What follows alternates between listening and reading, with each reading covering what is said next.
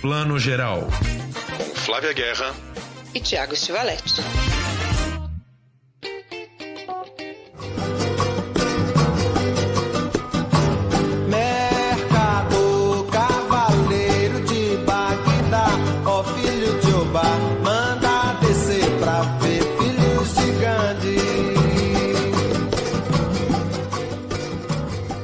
Bom dia, boa tarde, boa noite, bem-vindos à edição 104 do Plano Geral. Só cresce, daqui a pouco nós vamos estar aqui com a 150 comemorativa. Aguardem. Enquanto isso, a nossa edição dessa semana tem boas opções aí para quem está curtindo as séries, para quem está curtindo o cinema.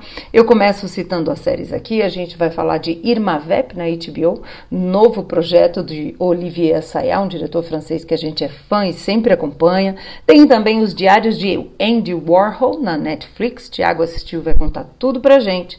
A gente ainda vai ter Jesus Kid, filme brasileiro um projeto bem diferente do Ali Muritiba e um documentário lindo para essa semana de Dia dos Namorados que já acabou, mas acho que ainda está em tempo. Espero que esta te encontre e que estejas bem sobre umas uma, uma grande coleção de cartas de amor encontradas. Antes disso, a gente tem alguém muito especial que nós vamos chamar aqui, uma conversa abrindo essa nossa edição. E o Plano Geral agora tem o prazer e a honra de entrevistar ela, que dispensa apresentações, mas não tem como deixar de citar esse currículo imenso. São 50 anos de carreira, 40 anos só no cinema, 20 longas-metragens, na TV, enfim, Maria de Fátima, Ruth Raquel, Dona Lola de, de Éramos Seis, no cinema, tanta coisa, tanto filme maravilhoso aí, o Quatrilho, né, indicado ao Oscar de Filme Estrangeiro em 96, uh, A Partilha, Se Eu Fosse Você, uma das comédias mais vistas da retomada do cinema brasileiro,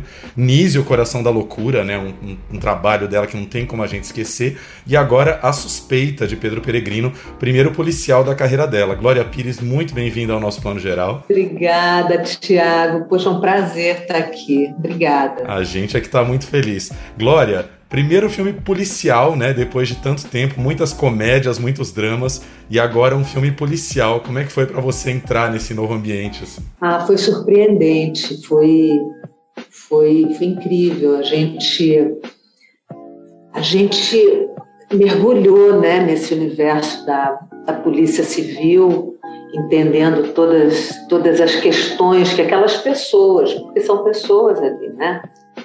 Tudo que eles passam toda a pressão enorme que o, o trabalho traz para eles, é, aliada a essa questão da saúde, essa condição né, da personagem, da perda da memória, é, é, assim, foi um laboratório que, sabe, aconteceu antes, durante e depois da, das filmagens, quando a gente foi fazer a finalização do filme, né? A gente a gente ficou usando o que a gente aprendeu nesse laboratório o tempo todo para desconstruir o, o filme de forma que o espectador pudesse participar desse drama, pudesse ter essa sensação desse drama que a Lúcia vive, né? Mas foi assim, como policial, é, ele não é bem um filme policial, né? Quer dizer, tem essa temática, esse pano de fundo aí, mas ele, ele eu vejo mais como um suspense psicológico, alguma coisa assim. Né?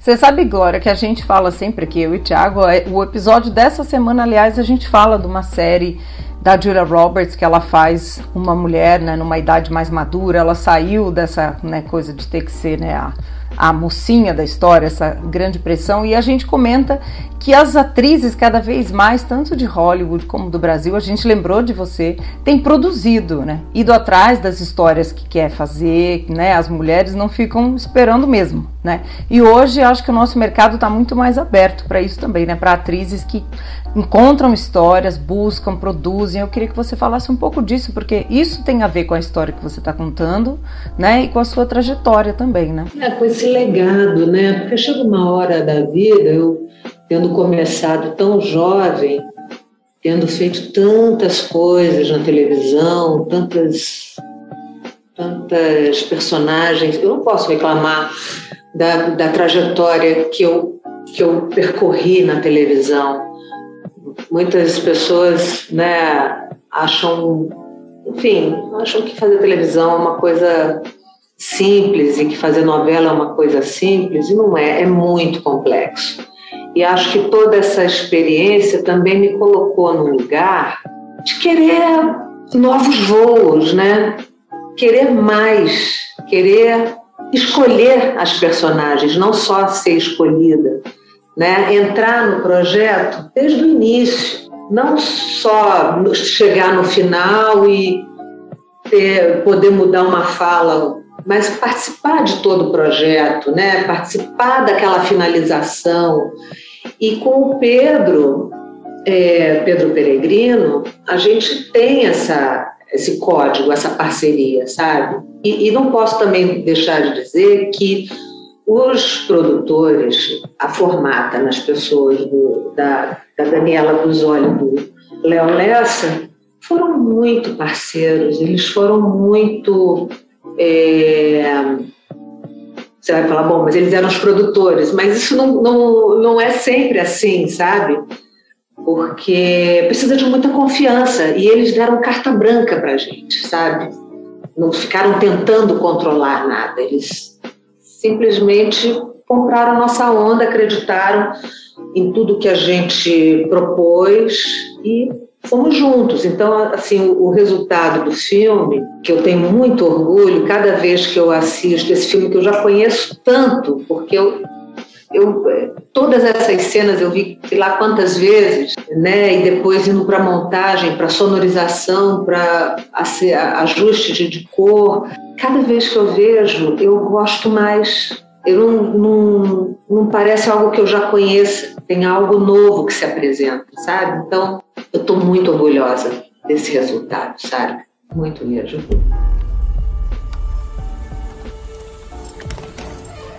Lúcia? Desculpa, eu, eu tava distraída. Quer alguma ajuda? Não, não. Tá tudo bem.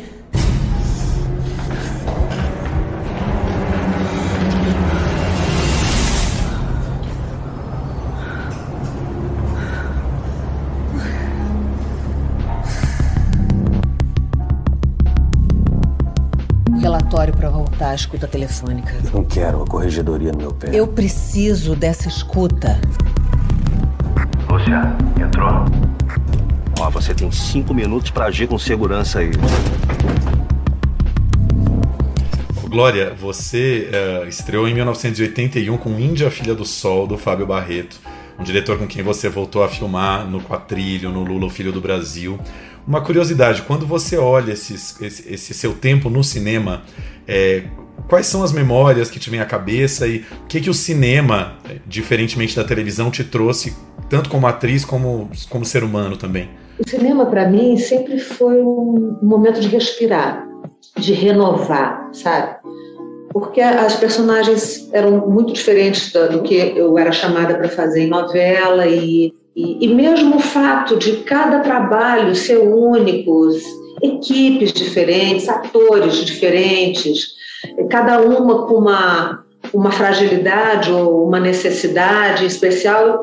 Eu, eu me sentia assim, é, fazendo um curso de renovação, sabe? Assim, é, pensar outras coisas, falar de outra forma, é, me adequar a novos panoramas, sabe? Então o cinema sempre teve esse lugar para mim de ser uma como muitos colegas fazem no teatro, esse lugar onde eles vão recarregar as energias, vão né, se revisitar e rever coisas, conceitos, isso para mim aconteceu sempre no cinema. Porque o cinema é um lugar de experimentação também, né? Assim, não só, mas ele permite um pouco mais de experimentação que a TV que tem um ritmo, né, naturalmente mais acelerado, né? Até porque é, o, a pré-produção de uma novela ela acontece para a parte técnica, mas não necessariamente para o elenco.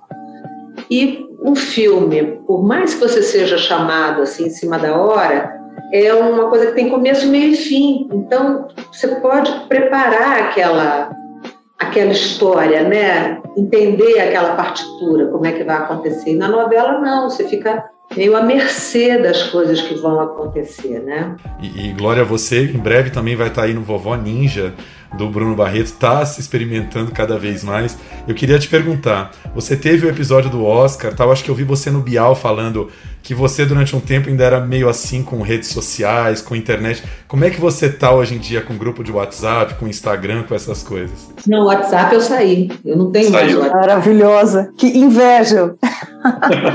Eu tô com inveja. Tem, tem. A melhor coisa é você ter sua vida de volta. Ouviu, Flávia? Ouviu, Flávia? Eu vi, eu não sei como é que eu conseguiria trabalhar hoje em dia. Você tem que impor uma gramática nova para as pessoas, né? Porque se virou um meio de trabalho. Eu uso o WhatsApp 90% para trabalho. É uma coisa muito perversa aí, que é essa ideia de que você tem que estar disponível 24 horas para o seu trabalho. Isso não é real. As pessoas têm uma vida. Claro, o trabalho faz parte da vida, mas ele não pode ser só a, a vida. Dormir e, e ficar, vai ao banheiro e vai checar o WhatsApp. Isso não é normal. E, e eu não, não saí assim por opção, não. Foi porque eu fui clonada, fui hackeada e minhas filhas, duas das minhas filhas já tinham sido algumas vezes também é, tiveram um número hackeado. E eu entendi que aquilo não, não oferece segurança nenhuma, na verdade. Você fica vulnerável, entendeu? E essa ideia de que, ah, mas eu preciso para trabalhar, eu preciso para trabalhar. Mas reside aí uma perversidade muito grande, que o próprio aplicativo instiga que você sinta. Você tem que estar disponível, sim. Vai tomar banho, mas está lá com o seu, seu celular dentro do chuveiro, né? É uma loucura. Praticamente, viu? Pra- Só falta isso dentro do chuveiro. O resto é, é assim mesmo. É maravilhoso isso que você tá falando. E eu acho, eu acho muito interessante isso, né? Porque a sua personagem no filme é, tá, tá, tá grampeando, né? Precisa dessa, dessa, dessa, do acesso à informação. Então eu acho isso muito interessante. O que num momento, num tempo, era algo né, estritamente profissional de você entrar na vida das pessoas com, um princípio de investigação, hoje em dia as pessoas entram na sua vida, né? é, de todas as formas, né? Ou era uma investigação ou era uma questão política, né? Estavam investigando alguém, enfim, hackeando, tentando.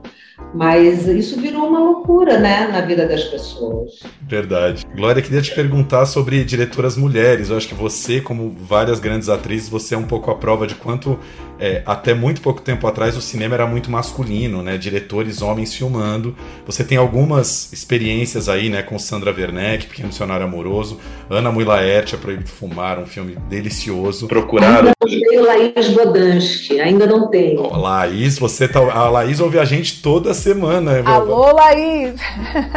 Você já, já, já conseguiu ver Pedro?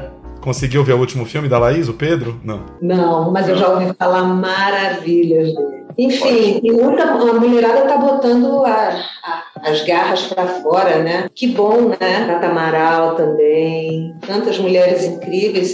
Eu vou dirigir também, Ah, isso que eu ia perguntar. Isso que eu, que eu ia perguntar. Queria. mas ainda não, ainda não posso desenvolver esse tema. Só, o- só o gostinho. Só soltou a bomba, né, Glória? Só soltou a bomba.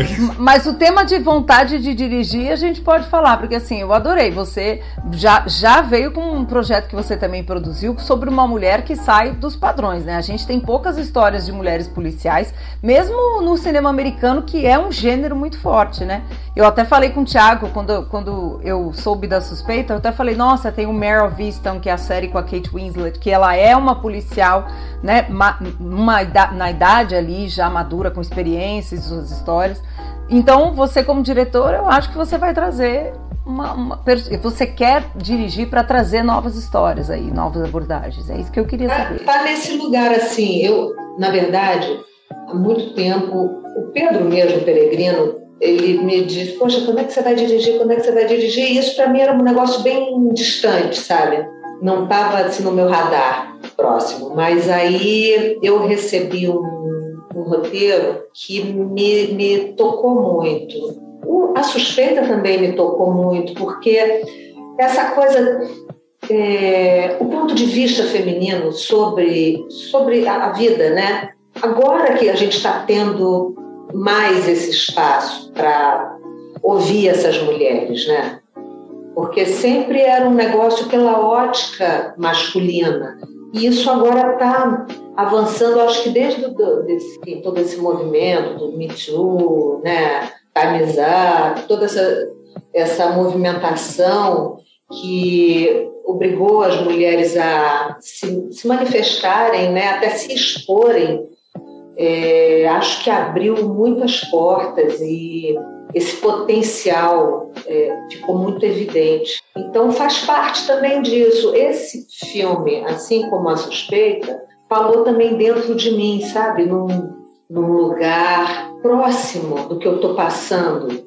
Então eu, eu, de repente percebi que o, aquele roteiro que eu recebi, eu estava já trabalhando nele, sabe? Eu, eu me pegava pensando na cena tal, visualizando aquilo mesmo. E, e aí eu, eu acho que eu estou pronta para encarar, sabe, esse, esse desafio. Mas voltando a falar da suspeita, essa história também me chamou muito por poder mostrar essa fragilidade que reside dentro não só das mulheres, de todo, todo ser humano. A gente parece que a gente se obriga a ser super-humano, né? A, a, ter sempre uma entrega perfeita e na hora que os outros te solicitam, né? E, e a Lúcia, ela se vê confrontada com isso o tempo todo, no momento que ela está justamente começando a, a perder essa, essa capacidade né, de, da memória, todos os arquivos, que, tudo que ela aprendeu, tudo que ela viveu está começando a escapar dela, né? Essa, essa fragilidade que se transformou na grande força dessa personagem foi uma coisa que, que totalmente me botou dentro do projeto, sabe? Um policial matou um escritor famoso Eu não vou implicar você nesse inquérito, mas me deixa te ajudar. Sai fora, Lúcio. Dá um tempo disso. Esse caso pode prejudicar minha carreira, mas pode foder tua aposentadoria. Glória, você, nessa entrevista e em outras que eu já vi, você parece uma pessoa tão tranquila. Você é tranquila assim ou você é uma grande atriz e disfarça a sua ansiedade? Olha, é, eu gosto de ser feliz, gosto de rir e acho que muitas coisas a gente resolve se comunicando com tranquilidade. Mas as minhas filhas até dizem que eu sou que eu sou que eu sou Buda.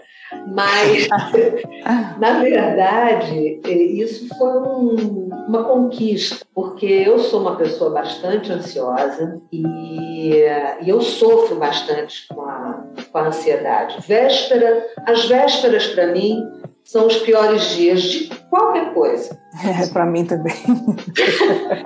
É um negócio é. complicado.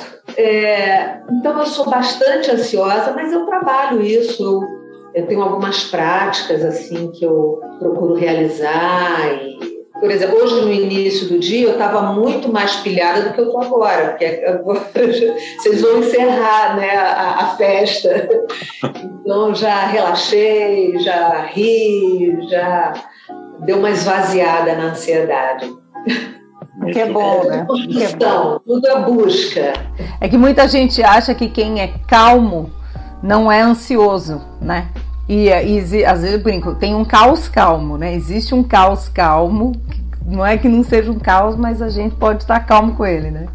Entendo completamente. Querida, a gente queria agradecer demais essa entrevista, essa honra de entrevistar você. Você sabe que bom, eu tenho 44, Flávia 45 anos, você faz parte das nossas vidas desde sempre, né? Desde que a gente nasce, a gente já vê você eu sou super noveleiro, então assim, quantas horas da minha vida já passei com Glória Pires, mas essa hora está sendo muito especial. É, obrigada, obrigada mesmo aí pela cobertura, pelo apoio, tá? Valeu. Parabéns pelo projeto, produza mais, dirija mais, a gente quer ver mais histórias de mulheres no cinema, nas séries, porque eu acho que todo mundo tem a ganhar, mesmo assim, acho, acho ótimo para todos os públicos.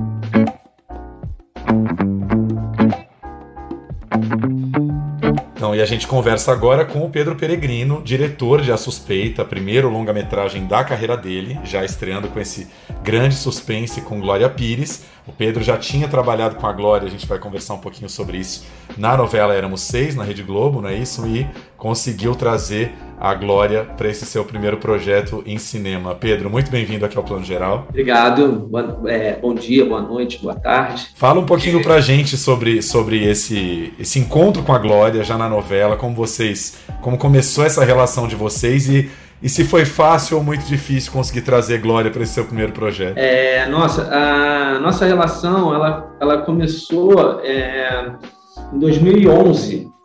A gente, eu ainda era assistente de direção. Eu foi numa novela do Gilberto Braga e foi uma, como se diz por aí, é, foi uma, acho que foi uma relação de amor à primeira vista, assim, sabe? A gente é, se deu super bem no, no, na novela, desde o primeiro momento, e, e aí na segunda novela eu já estava dirigindo, que foi uns três anos depois, mas eu já tinha começado a dirigir, é, e, e, eu já estava dirigindo a minha terceira novela, e aí eu encontrei de novo, que também foi uma novela de Gilberto Braga. E, e aí a gente fez quatro novelas, é, eu a dirigindo, e uma série. Então, quando eu a convidei para o filme, apesar de ter convidado, é, de ter convidado ela com um argumento, apenas uma folha de papel, ela topou fazer é, praticamente de imediato, assim, por causa da personagem. É, acho que porque havia ali uma oportunidade dela produzir que era uma, uma, um desejo dela já na época, e, e, e, eu, enfim, como a gente já tinha uma relação de parceria, é, foi, foi relativamente fácil a entrada dela no filme, né? Porque ela topou fazer, é, ela gostou muito da personagem e dessa oportunidade de poder produzir, né? Eu queria que você falasse um pouco, Pedro, da, da gênese né, dessa história, né? Tem o roteiro do Tiago, do Tori também, né? Como é que vocês desenvolveram? Porque a gente conversa, conversou também com a Glória sobre isso, né? Uma personagem que sai desse óbvio, né? Não só de personagens femininas, como de personagens policiais, né? Porque mesmo né, o cinema americano, que é né, tão importante o gênero policial, tem agora a gente começa a ver mais né, histórias sobre policiais maduras em crise de carreira e tal. Esse era um clássico do homem, né? Aquele personagem homem que começa a trajetória assim e trazer uma personagem feminina também, e no Brasil, né? Então, queria que você falasse um pouquinho. É, essa, essa gênese, ela começou por Eduardo Soares, né? Na verdade, a gênese do projeto é dele, assim, ele é, é esse DNA é dele, né? A segurança pública é, é, o, é, é, o, é o estudo dele, né? Então, é, o Luiz que me chamou para fazer esse projeto, é, quando ele me chamou, já existia essa base da história, é, tanto do Alzheimer quanto é, esse contexto da, da polícia. É, eu acho que a questão do Alzheimer é, é, veio também dele, mas por algo que tinha acontecido na vida dele, eu acho, na família, alguma coisa assim.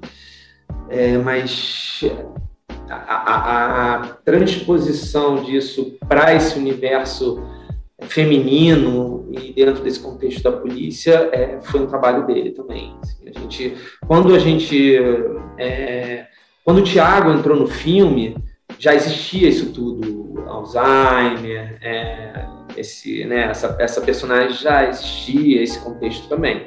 Então, o que a gente fez, na verdade, foi é, junto com o Tiago, foi direcionar mais a história, digamos, para um, um lado mais interior da personagem, assim, né? E claro, com a ajuda da Glória, né? Para ir mais para a cabeça dela, é, para ir mais para o psicológico do que para ação. Pedro, a gente sabe que assim, primeiro longa-metragem é sempre um desafio Eu tenho, tenho uma curiosidade, assim, quais eram, antes de começar a filmar, quais eram seus principais medos? Assim, o que, que você pensava, isso não pode dar errado, eu tenho que prestar atenção nisso? Tinham os medos, assim? Né? O medo tem até hoje, né? É pra Medo sempre, é, medo sempre tem, né? Faz parte. Tem que ter também um pouquinho. Exato, eu acho que é um, é um, um provocador ali, né? Um, um combustível, né? O medo, né? É, mas o, o meu maior medo era não. Vou falar uma besteira aqui, mas é, é não passar vergonha. Não passar vergonha no sentido de é, não fazer um filme sem relevância, sabe? Assim, eu não quero fazer. Para mim, não fazia sentido fazer mais um filme policial, de policial corrupto, de, de tiro, de assassinato, de violência. Isso, para mim, era, é, era o que eu não queria fazer, entendeu? É, então, eu fui procurando é, os caminhos para não cair nessa enrascada, que eu considerava uma enrascada, fazer mais um filme brasileiro, policial, de ação. Assim, para mim, eu já tinha é, já tinha visto vários de sucesso, bem feitos, por diretores super talentosos. Eu não ia entrar nessa competição, não sou doido, entendeu? Então, queria fazer um filme mais, é, mais é, peculiar, mais é, autêntico. Você tinha medo de chover no molhado, mas não se preocupe, você não choveu, tá tudo certo. E não é um medo bobo, não, pelo contrário, acho que é um medo bem, bem importante e relevante, é isso, né? É, é, é aquele, aquele medo, primeiro isso, não, não passar vergonha, entre aspas, né? Mas também acrescentar um capítulo novo, né, nesse gênero policial, que, como eu comentei, já fez tanta coisa, ele é um gênero em si, né? Então, Sim. é um medo, é um medo legítimo. Que bom que você teve. é, eu acho que ele levou a gente num lugar bacana, né? Eu acho que a gente é, procurar não não fazer é, é, algo que já foi bem explorado, bem né, no sentido da qualidade também, não só em termos de volume, é, nos, colocou, nos levou para um caminho né, que pode ter um resultado interessante. Pedro, muito obrigado aqui pela tua entrevista, parabéns pelo filme. Gente, A Suspeita estreia nesta quinta-feira, dia 16 de junho, nos cinemas. Vejam, que é um grande filme policial, Glória Pires brilhando e Pedro, parabéns pela estreia, muitos filmes aí pela frente. Assistam o filme no cinema, ele foi feito para o cinema.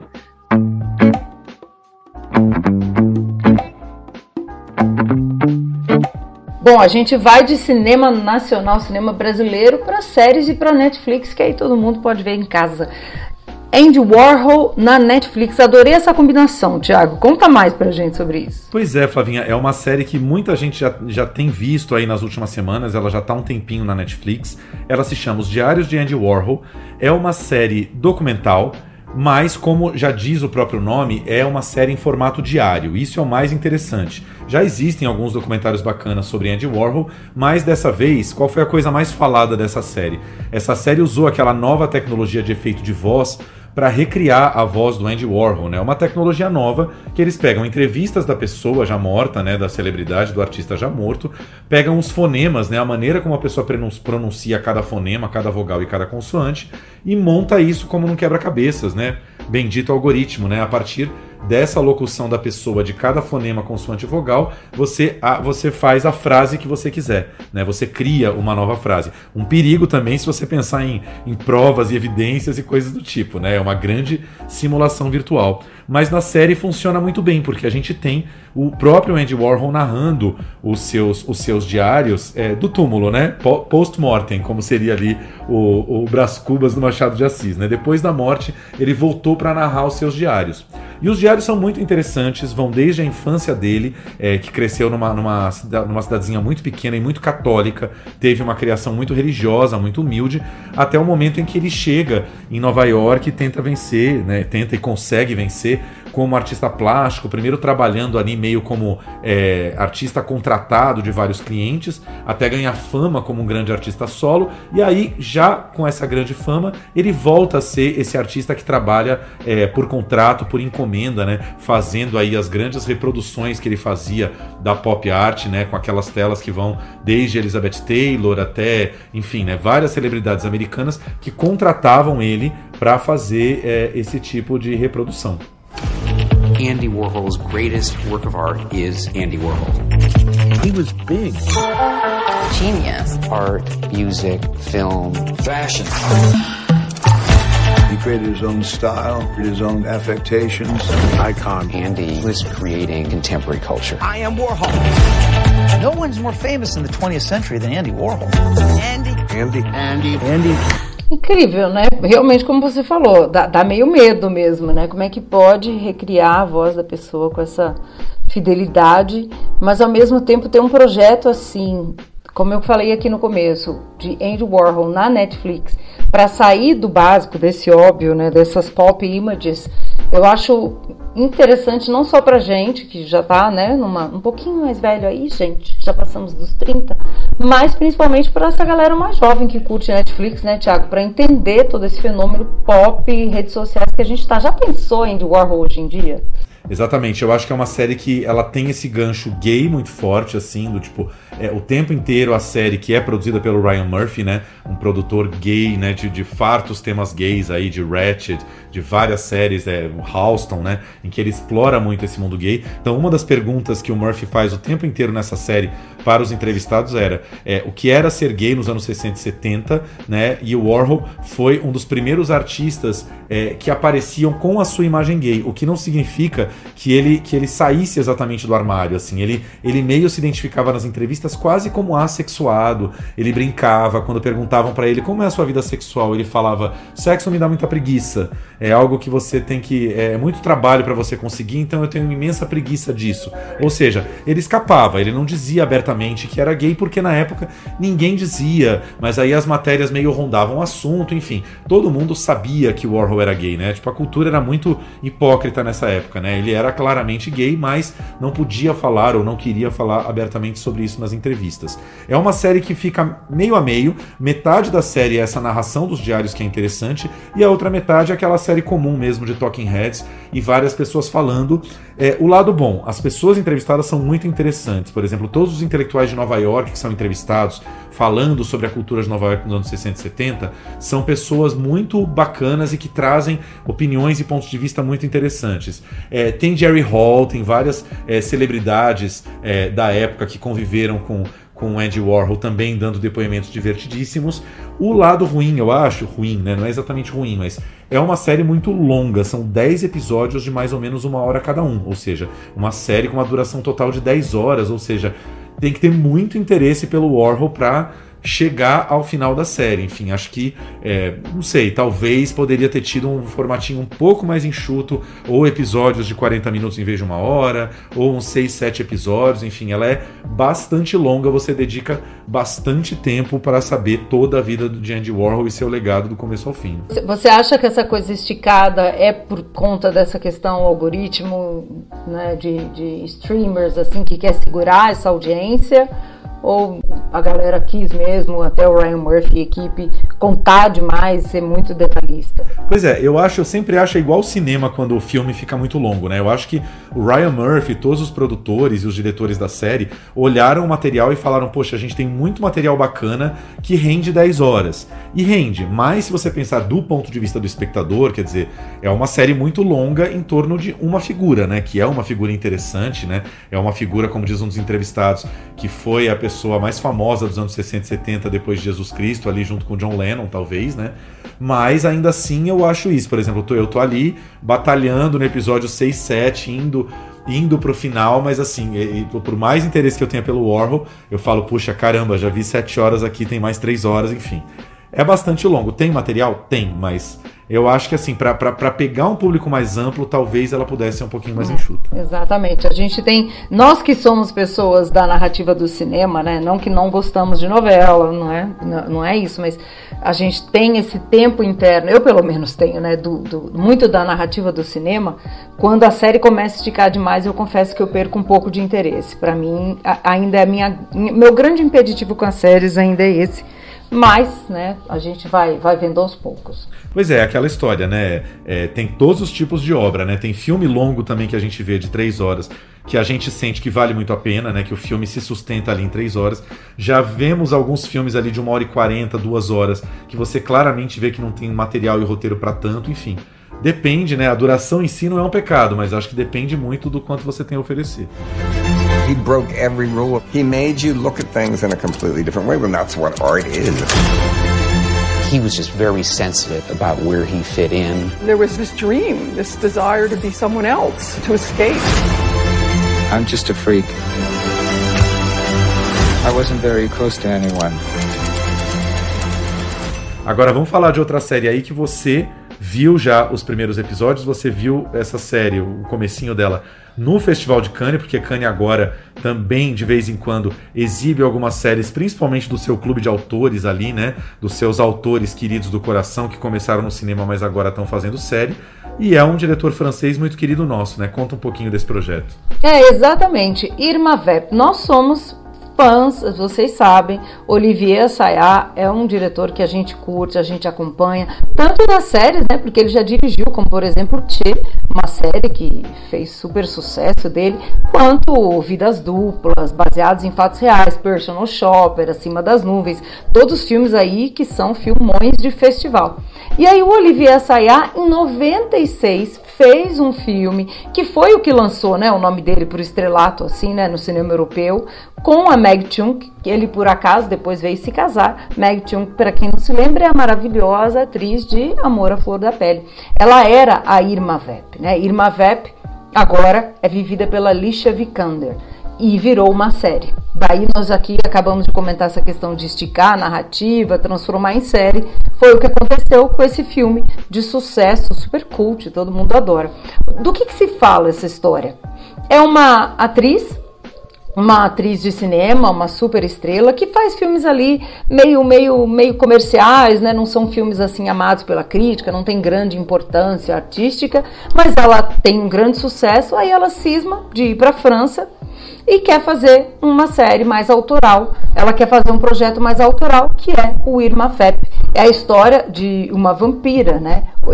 Ela, aliás, né? Esse esse filme que está sendo rodado dentro dessa série é baseado num filme clássico do cinema mudo que se chama Le Vampire, né? As Vampiras.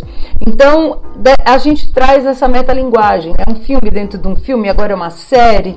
E, e o que eu gostei, Thiago, já no primeiro episódio e no segundo, é que tem um momento ali que a Alicia Vikander está conversando com um diretor francês. Então tem todo esse, esse essas quebras assim, essas, esse, como é que diz, essas colisões culturais. Ela vem com toda aquela né, pegada ai, americana, do cinema americano, o jeito americano de ver o mundo.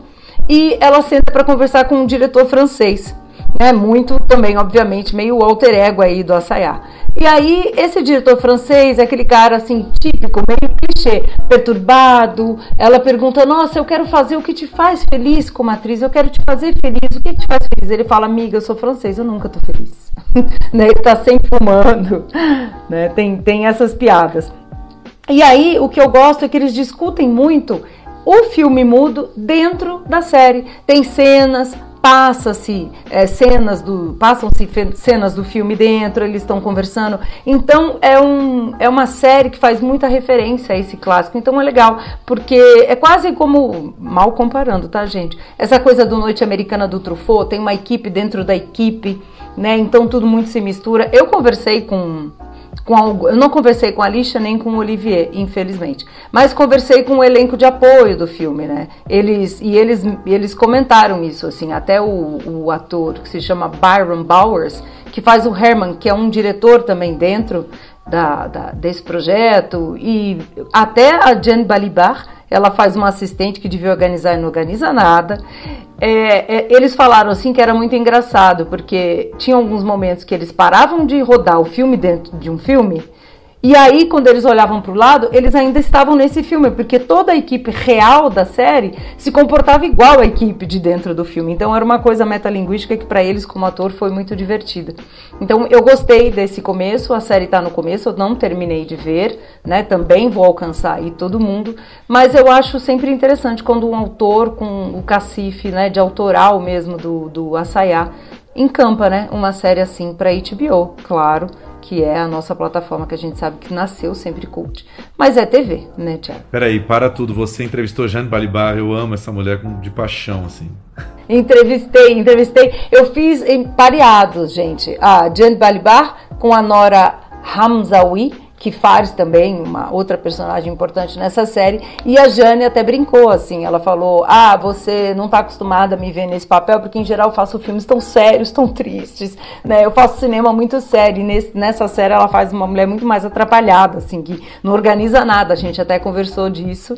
É, a Jeanne Balibar é uma grande atriz e cantora francesa. Procurem no Spotify também os álbuns dela. Sou louco para ver um show de Jeanne Balibar, mas ela só faz na França e na Europa mesmo. Ela é muito uma cantora assim de, de acústico, sabe? De, de grandes canções de amor francesas e tal.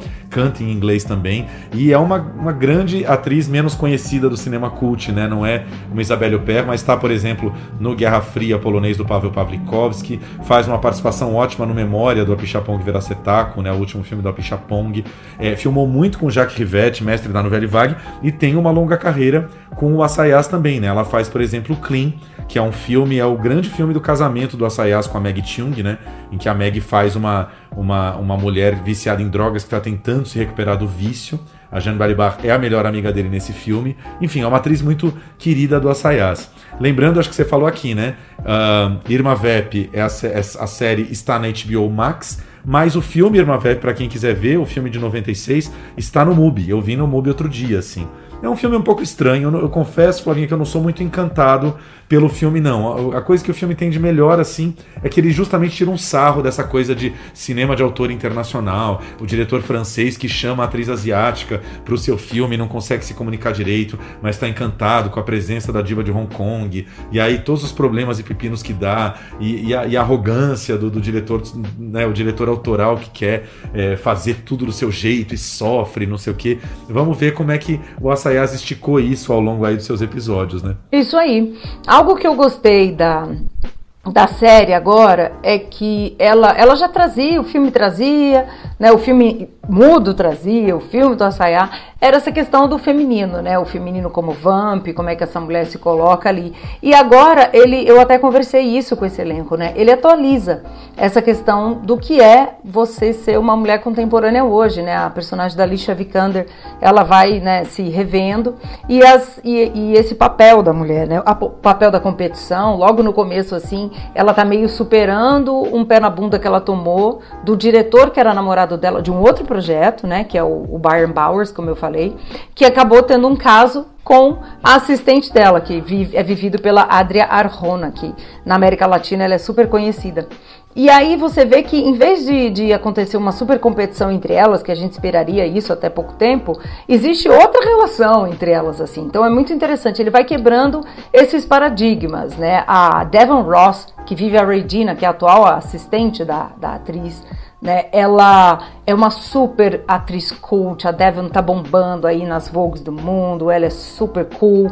Então a gente vê como que a mulher é colocada de um jeito super contemporâneo, mundo contemporâneo, as jovens, as mulheres jovens, nessa série elas vêm com, com esse ar, com esse frescor de hoje. Isso eu gostei do projeto de TV. Não sei se precisaria, entre aspas, aqui, transformar, como você falou, um filme que já era um cult numa série. O precisar aqui é muito relativo, precisa, né? Se dizer precisar, precisa do quê? Mas eu gosto do, do Assayá se aventurando por aí. E ainda tem um jovem ator britânico que eu adoro, que também tá bombando, a gente vai vê-lo em vários trabalhos aí, o Tom Sturridge que também traz esse novo homem aí, o novo, o moderno, assim, a galera jovem que tem outra relação de gênero, outra relação com a moda, com a sexualidade, que eu adoro. Eu acho isso muito bom do projeto. A gente vai ver essa galera com certeza fazendo mais coisas aí. Ele tá em Sandman, né, que é um projeto que eu tô super curiosa para ver. Então, eu gosto do elenco e gosto dessa atualização da questão do feminino. Uh, rappeler qu'il s'agit d'une série euh, Non. C'est un film, certes un peu long, euh, qui est divisé en huit. Si vous le dites. Bon, descendez-moi, merde Cambre-toi et suffoque. I feel unfocused. I have you wrapped around my finger. I'm lonely. Irma is not happening. I have to be Irma No. You should let Irma be you. Você falou bastante do elenco, queria só dar uma dica aqui. É, aliás, eu li uma entrevista do Assayas que ele falava isso, que ele estava contente de retomar esse filme antigo agora em forma de série, porque já o filme antigo Irma Vep é, trabalhava em cima do Le Vampire, como você falou, né, Os Vampiros, que era uma série do cinema mudo do Louis Feuillade, é, era uma, foi uma série lançada em 10 episódios, que as pessoas iam ver no cinema em formato seriado. Foram 10 episódios estrelados por uma grande atriz do cinema francês mudo chamada Musi Dora, que era meio como se fosse uma Louise Brooks da França. É uma série, ao contrário do que o nome indica, ela é menos de terror e mais policial. Le Vampire é o nome de uma organização mafiosa de bandidos que uh, os policiais estão tentando desvendar ali. E uh, o nome Irma Vep, que é o papel da, da, da, da femme fatale ali da Musidorá, Irma Vep é um anagrama de vampira, né? É, até, até a comédia lá do Neila Torrac do Marco Nanini é o mistério de Irma Vep, é a mesma coisa, né? É uma palavra que significa um anagrama de vampira. E, e de novo na série, né, os, os atores, o diretor dentro do filme tal, está, está fazendo uma refilmagem em cima desse grande clássico. Isso é, uma, é, uma, é, uma, é um interesse muito antigo do Assayas. Né? O Assayas sempre trabalha em cima do cinema mudo do, do, do, do começo do século XX. O próprio Personal Shopper, que é um filme que a gente não gosta muito. Né? A Kristen Stewart tem um dado momento que, para desvendar o mistério, ela tá lá vendo é, imagens do cinema mudo. Né? O Assayas gosta muito disso. Aí queria só citar aqui o Horas de Verão, que é um filme maravilhoso do Assayas de 2008, né? Um filme que a Mostra chegou a lançar em DVD e tudo. E mas comentar que assim nos últimos anos, vamos ver como é que a série continua, né, Flávio? Porque eu acho que o Assayas nos últimos anos ele tá um pouco perdidão, assim. O Personal Shopper, o próprio Acima das Nuvens lá com a Juliette Binoche, que é um filme fofinho e tal, mas não morde muito, assim. É, fez o Vidas Duplas depois com a Binoche, fez o Wasp Network, Rede de Espiões, que é um filme da Netflix, que é um filme de espionagem com aquele elenco imenso, né? Wagner Moura, Gael Garcia Bernal, Ana de Armas, um elenco gigante. O filme não não acontece muito, né? Então vamos ver se o Assayas voltando agora às suas origens, ver se ele retoma um pouco o seu brilho, porque tá difícil. É, é isso aí. Ele, ele é um diretor eclético, né? Olha só os projetos que você falou.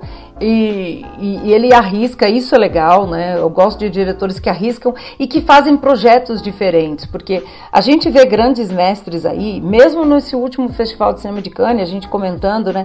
Que nada contra, porque isso acontece muito e tá tudo bem, né? De diretores que sempre fazem, entre aspas, o mesmo filme, né? A mítica do mesmo filme, que é o grande tema da vida deles. Autores de, de literatura também, enfim, fazem isso. O Assayá não, né? Ele faz coisas completamente diferentes. Isso eu acho interessante.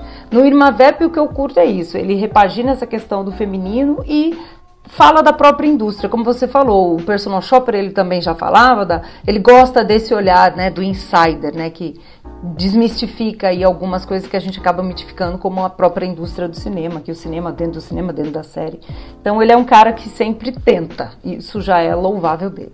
É isso aí. Fica então a nossa dica: Irma Vep, série de Olivier Assayas, com Alicia Vikander, né, uma atriz sueca bombadíssima, que inclusive já foi indicada ao Oscar de atriz coadjuvante pelo A Garota Dinamarquesa. Né? É, um episódio novo toda semana, toda segunda-feira, na HBO Max.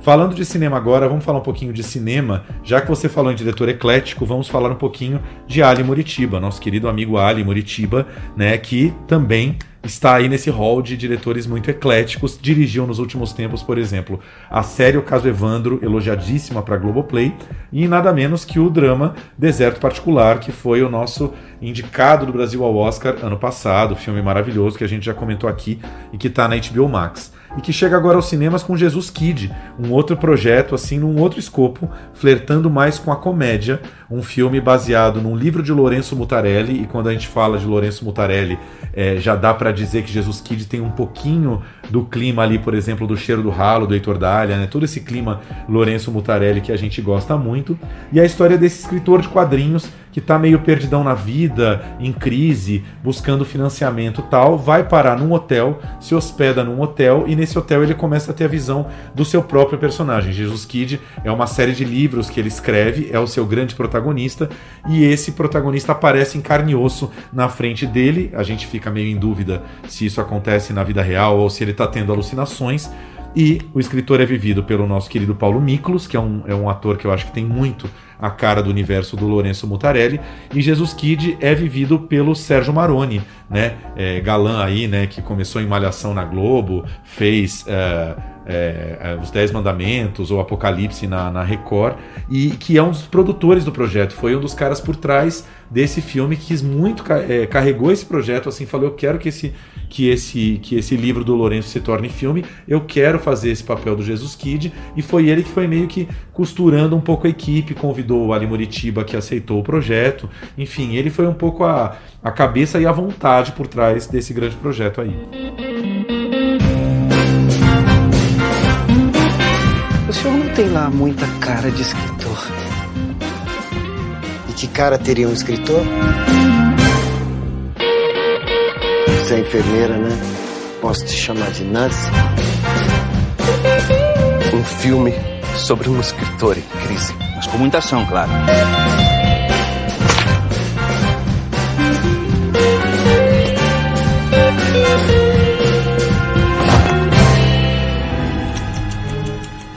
Eu adoro projetos assim, em que um ator se encampa. A gente acabou de falar disso, né, com a Glória Pires, né, que, que também está coproduzindo. Eu acho super bacana, porque o Ali faz um cinema muito diferente de Jesus Kid, né? Acabamos de falar de Assayá também, que experimenta.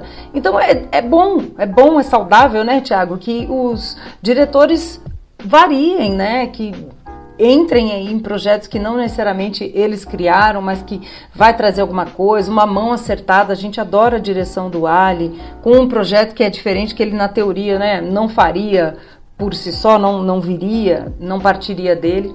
Eu acho que o nosso cinema só tem a ganhar com projetos assim, né? Pois é, com certeza. E olha que engraçado, né? Esse filme é, eu acabei vendo em casa no Festival de Gramado, não vou lembrar agora se foi do ano passado ou de 2020. Se bobear, foi de 2020, primeiro ano da pandemia, que Gramado aconteceu todo online e a competição de filmes e filme de abertura e tudo passou no Canal Brasil, né? Eu vi esse filme no Canal, no Canal Brasil durante o Festival de Gramado na TV.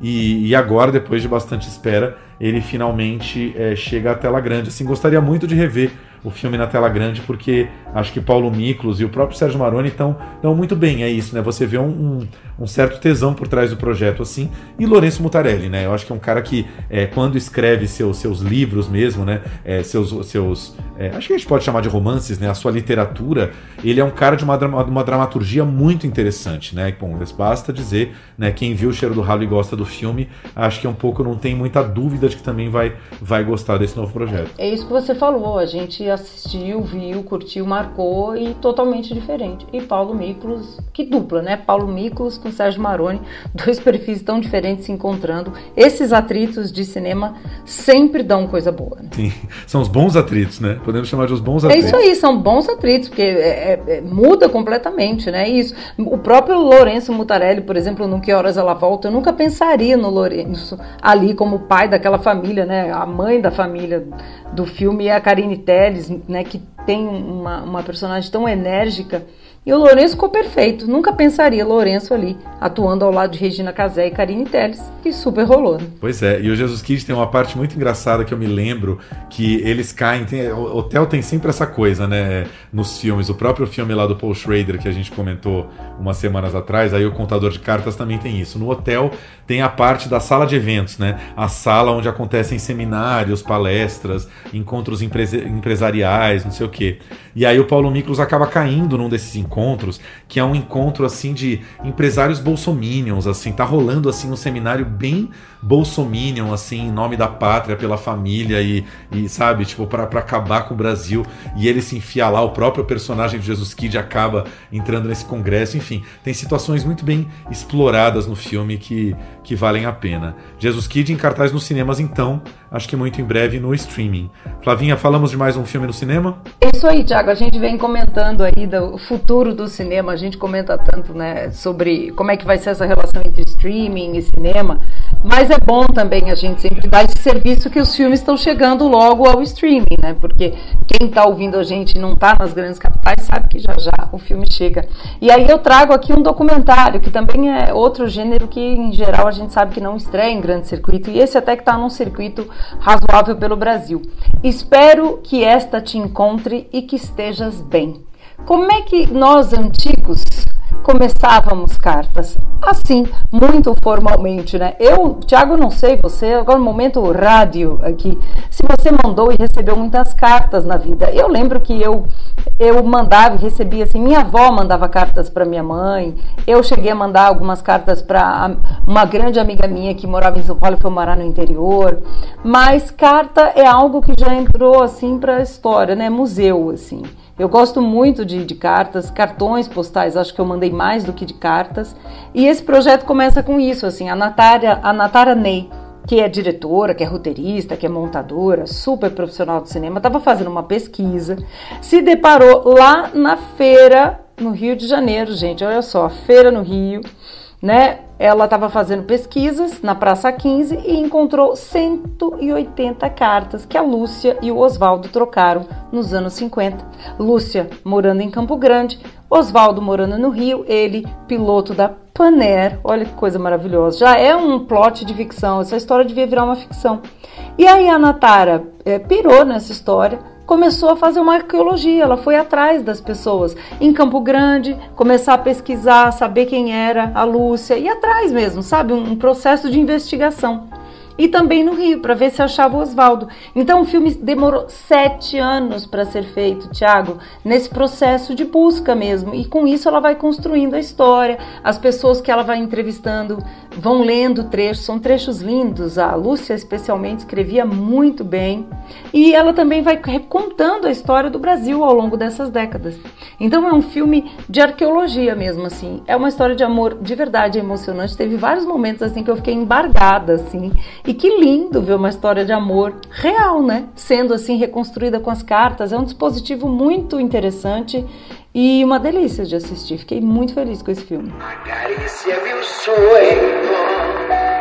é suave murmúrio de tu suspirar. O amor é a energia que impulsiona. É. É o amor. A essência da nossa vida, tá? A motivação com que faz que faz com que a gente viva. É, amor, você, quando você gosta, você se dá. O, o amor, no fundo, no fundo, é um ato de fé. Vadinho. Há dias uma chuva forte inunda as ruas. Em lugares, pedras de granizo quebraram as janelas. Eu, dividida em saudade e medo, tentei ir aos correios, foi impossível. Gente, que coisa linda. Agora vejam essa nossa edição Plano Geral Retrô, né? Começamos com Glória Pires falando pra gente sair do WhatsApp e agora estamos aqui elogiando as cartas, né? Fazendo elogio das antigas cartas pra gente voltar a escrever com mais profundidade, grandes narrativas, mas enfim, né? É difícil. Não, daqui a pouco a gente tá incentivando a caneta tinteiro. Não chegamos a tanto, gente. Mas tem uma coisa que um dos entrevistados fala que é que a gente onde que está esse tempo, né? Ele diz assim que ele foi morar no Canadá uma época e tinha uma namorada no Brasil. Ele mandava uma carta, só para a carta chegar eram quatro dias. Para ela ler e responder era mais, sei lá, um dia, mandar mais quatro, cinco dias. Então ficava dez dias num, num, num limbo que você não sabia se o outro ainda te amava, não amava, que a sua vida também andava. E ele diz assim: o tempo passava de uma outra forma. E às vezes, quando a gente se, se trocava conversas na carta, a gente era mais até filosófico ou depurava mais o que ia colocar na carta, né? Hoje em dia tudo é imediato. Então é, é, é, bonito isso também, porque a carta vira quase uma literatura do cotidiano, né? Que a gente hoje em dia não tem mais. Eu acho que são raras as pessoas que ainda mandam e-mail para as outras, quanto mais carta. Né? Decidi puxar o fio de uma história que não era minha. O desejo veio de uma falta imensa da sua companhia. Quem sabe, se percorrendo o caminho destas cartas, eu também entendo o nosso, ou pelo menos consiga respirar sem esse tijolo da saudade pesando sobre meu peito. Ou talvez, no fundo, o que eu mais deseje é que esta te encontre e que estejas bem. Pois é, você vai falando, eu só vou lembrando do daquele grande clássico Nunca Te Vi, Sempre Te Amei, que passava tanto nas, nas madrugadas da Globo, mas faz tanto tempo que não passa, assim, aquele filme que ele meio some que você tem que baixar se quiser rever, né? Porque ele desaparece do mapa. Assim. É isso, daí essa coisa do, do, dos acervos. E esse, esse foi o filme que depois virou Tem Mensagem para Você, não foi? Com, com o Tom Hanks. e a, e a eterna namoradinha, e esqueci o nome da namoradinha. A Meg Ryan. Ryan. Mas é, não sei, porque eu- é, pode ser que talvez assim o espírito do primeiro filme, porque o Mensagem pra Você, eu lembro que em inglês é You've Got Mail, que já é uma correspondência deles por e-mail. É, Pode ser, pode ter sido uma atualização né, dessa história, assim. É, e agora, e agora fica o quê, gente? Ou vi- visualizou, mas não respondeu? Como é que a gente faz? Exatamente. O, o pesadelo hoje em dia visualizou. O pesadelo antigamente era a carta não chegar e a comunicação se interromper. Mas era um negócio tão de longo prazo que às vezes você demorava meses pra entender que a carta não chegou. Agora a angústia é imediata, né, minha filha? Agora é agora. É ansiedade em full time, como disse a Glória pra gente agora há pouco. Assim, é muito estranho como a gente pensa as relações. Olha, estamos aqui dois tios filosofando. Mas como que a gente pensa as relações, o próprio cinema, o próprio audiovisual reproduzindo essas relações. Porque teve um tempo, gente, que era tendência colocar né, info, é, infoimagens ali com jovens trocando, a gente trocando em mensagem, né? Aqueles quadrinhos no, no, no vídeo. Hoje em dia isso é meio obrigatório, né? Personagens estão trocando Instagram, Instagram não, WhatsApp, quase que entra ali em tempo real. Então o audiovisual vai absorvendo isso e sei lá, cartas realmente, só se for um projeto especial de alguém, de mandar cartas, etc. Eu tinha Pen Friends. Você teve, Tiago? Que a gente fazia um, um clube internacional e você arranjava amigos internacionais. Eu lembro que eu me correspondia com uma grega. Até hoje nunca fui à Grécia aí, ó. Que ironia. Maravilhosa.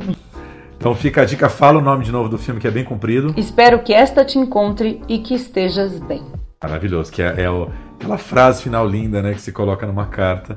O filme está em cartaz nos cinemas. Queria dar só uma última dica que eu não falei quando a gente estava falando sobre Irma Vep. O, a série do Louis Fouillade, Le Vampire, é, pode toda ser encontrada no YouTube, tá? Tem vários perfis é, franceses do, do YouTube que já, já publicaram a, a série do Louis Fouillade. A imagem tá ótima, tem várias opções. É só buscar os vampiros em francês mesmo. Le, L-E-S, e Vampire, Vampires, no final R-E-S, que você encontra a série todinha para ver no YouTube. Então vamos parar por aqui antes que a gente volte mais pro no passado e vire assim um podcast de velho total. Exatamente. Eu vou fazer só uma última piada de véia aqui no final. O filme que ganhou a mostra Um Certo Olhar esse ano, francês, chama Os Piores, ou As Piores, acho que é Os Piores em português, Les Pires. Né? E aí a gente maldosamente chamava o filme de Os Pires, o filme dos Pires, né? Porque Les É, é a história da, da, da Glória com a Cleo, com a Antônia, né? Enfim, é esse o filme. Exatamente, Os Pires. Les Pires é um filme lindo que já já a gente fala dele. Depois de falar de clássicos de 1915, filme de carta e piada de tio, a gente encerra essa edição 104, esperando voltar um pouco mais jovem e jovial na edição 105, não é isso, Flavio? É isso aí. Vamos para mostrar que a gente não tá tão velho assim. Escuta a gente nas redes aí, siga a gente, Plano Geral Underline Podcast no Instagram, curta, compartilhe e recomende. Escute a gente no Spotify, Deezer e afins e também nos canais do UOL, Splash UOL e no YouTube do UOL, porque a gente, a gente aqui é antigo, mas a gente tá no mundo digital, né, Tiago? É isso aí. Plano Geral vai ficando por aqui então. Tenha uma ótima semana aí com filmes e séries na tela pequena e na tela grande. E até a semana que vem. Até.